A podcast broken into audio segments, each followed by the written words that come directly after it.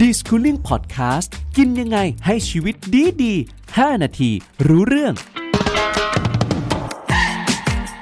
เลือกกินอย่างไรไม่ให้ลูกเสี่ยงโรค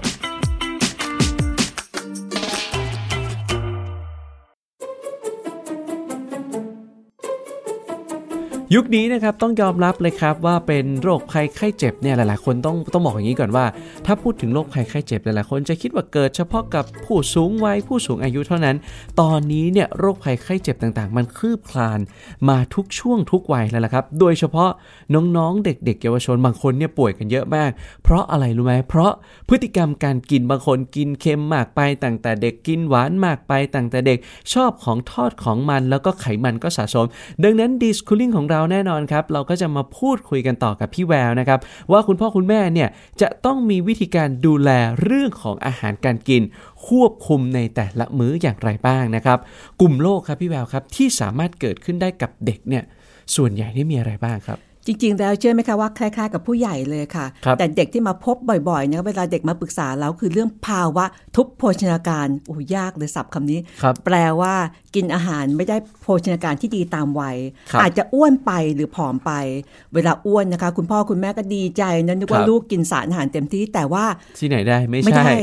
อ้วนแต่ว่าขาดสารอาหารได้อาหารเป็นกลุ่มๆ ไม่ครบค่ะ ส่วครันบใหญ่ก็จะได้เป็นพวกไขมันพวกน้ำตาลแบบนี้ค่ะอืมเพราะฉะนั้นคุณพ่อคุณแม่ถ้าฟังอยู่เนี่ยนะครับอาจจะต้องกลับมาสำรวจลูกของตัวเองนะว่าอุ้ยจำมั่มอ้วนน่ารักจังเลย ไม่ใช่ว่าเขาสมบูรณ์นะบางทีเขาอาจจะได้อาหารที่ผิดประเภท เข้าใจแบบนี้ถูกต้องไหมครับพี่แววถูกต้องเลยค่ะ เพราะว่าอาหารบางประเภทนะคะ โดยเฉพาะอย่างเช่นน้ำตาลกับไขมันนะคะ ถ้าหากกินมากเกินไปนะคะ ร่างกายเขาก็จะไปสร้างเซลล์ไขมันให้มันใหญ่ขึ้นครับแล้วเจ้าเซลล์ไขมันที่มันใหญ่ขึ้นใช่ไหมคะ ตอนเด็กใหญ่แล้วตอนโตมันไม่ค่อยยุบค่ะครับจะสังเกตว่าเด็กอ้วนนะคะ ก็คือก็มักจะอ้วนขึ้นเมื่อตอนโต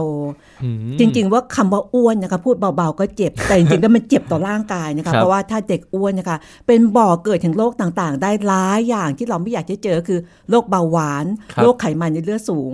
ตอนนี้พี่บอลทำงานในโรงพยาบาลนะคะครับเด็กไม่กี่ขวบนะคะ มีภาวะไขมันในเลือดสูง มีภาวะระดับน้ำตาลเกินเกินค่ามาตรฐานด้วยค่ะน้องโตนครับ แล้วแสดงว่าเด็กกลุ่มนี้ครับเขาได้อาหารประเภทไหนครับพี่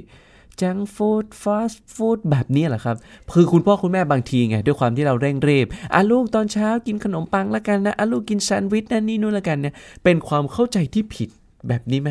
จริง ๆ ถ้าจะพูดถ้าเราเป็นบูลลี่แซนด์วิชก็ไม่ได้ค่ะครับเพราะบูแซนด์วิชมันมีหลายหลายเกรดอะหมัลานยมีระหลายดับเกรดค่ะนะแต่ส่วนใหญ่แล้วถ้าเป็นขนมปังขาวอะค่ะครับพอกินเข้าไปแล้วร่างกายได้รับสารอาหารน้อยมากเลยค่ะ ก็อยากจะแนะนำนะครับแซนด์วิชก็สามารถทำได้ แต่เราควรจะเลือกอาหารที่แบบว่ามีคุณค่าทางโภชนาการสูงขึ้นค่ะครับไม่เป็นเนื้อสัตว์แปรรูปถ้าเป็นแซนด์วิชก็ใส่ไก่ใส่ไข่ครับแล้วอย่าลืมนะคะว่า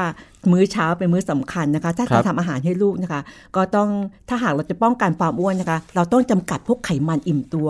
หนังสัตว์มันสัตว์ น้ำมายองเนสที่เข้มข้นนะคะครับมีวิธีแก้ไขค่ะ ถ้าเลือกไม่ได้จริงๆนะคะ ให้ลูกกินผักเพิ่มในแต่ละอะมื้อที่เป็นของมันๆ อย่างเช่นครับกินไก่ทอดใช่ไหมต้องกินกับผัก ให้ใยอาหารจากผักไปลดการดูดซึมของไขมันอ่า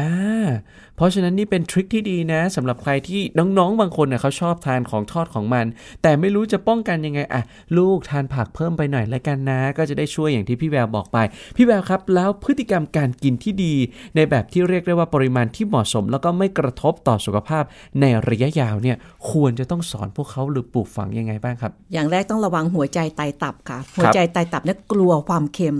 ต้องสอนเลยนะคะว่าลูกจะกินอะไรไปโรงเรียนคุณครูให้ก๋วยเตี๋ยวมาชามยังครับไม่ทันจะ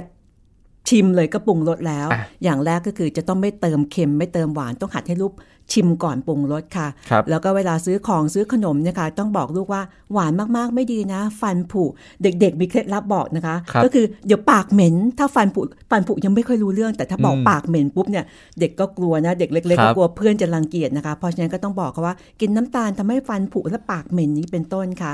น้ำหวานต่างๆ เปลี่ยนใหม่เป็นน้ำเปล่าค่ะครับ อะนี่คือทริคดีๆแล้วกันนะครับ เรื่องราวของอาหารการกินก็เป็นอีกหนึ่งเรื่องที่มองข้ามไม่ได้เลยนะครับ ฟังแล้วก็ลองเอาไปปรับใช้แล้วก็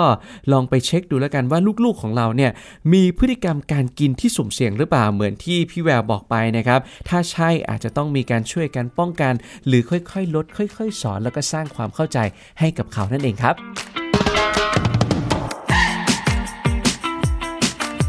d i s c o o l i n g Podcast กินยังไงให้ชีวิตดีดี 5 นาที รู้เรื่อง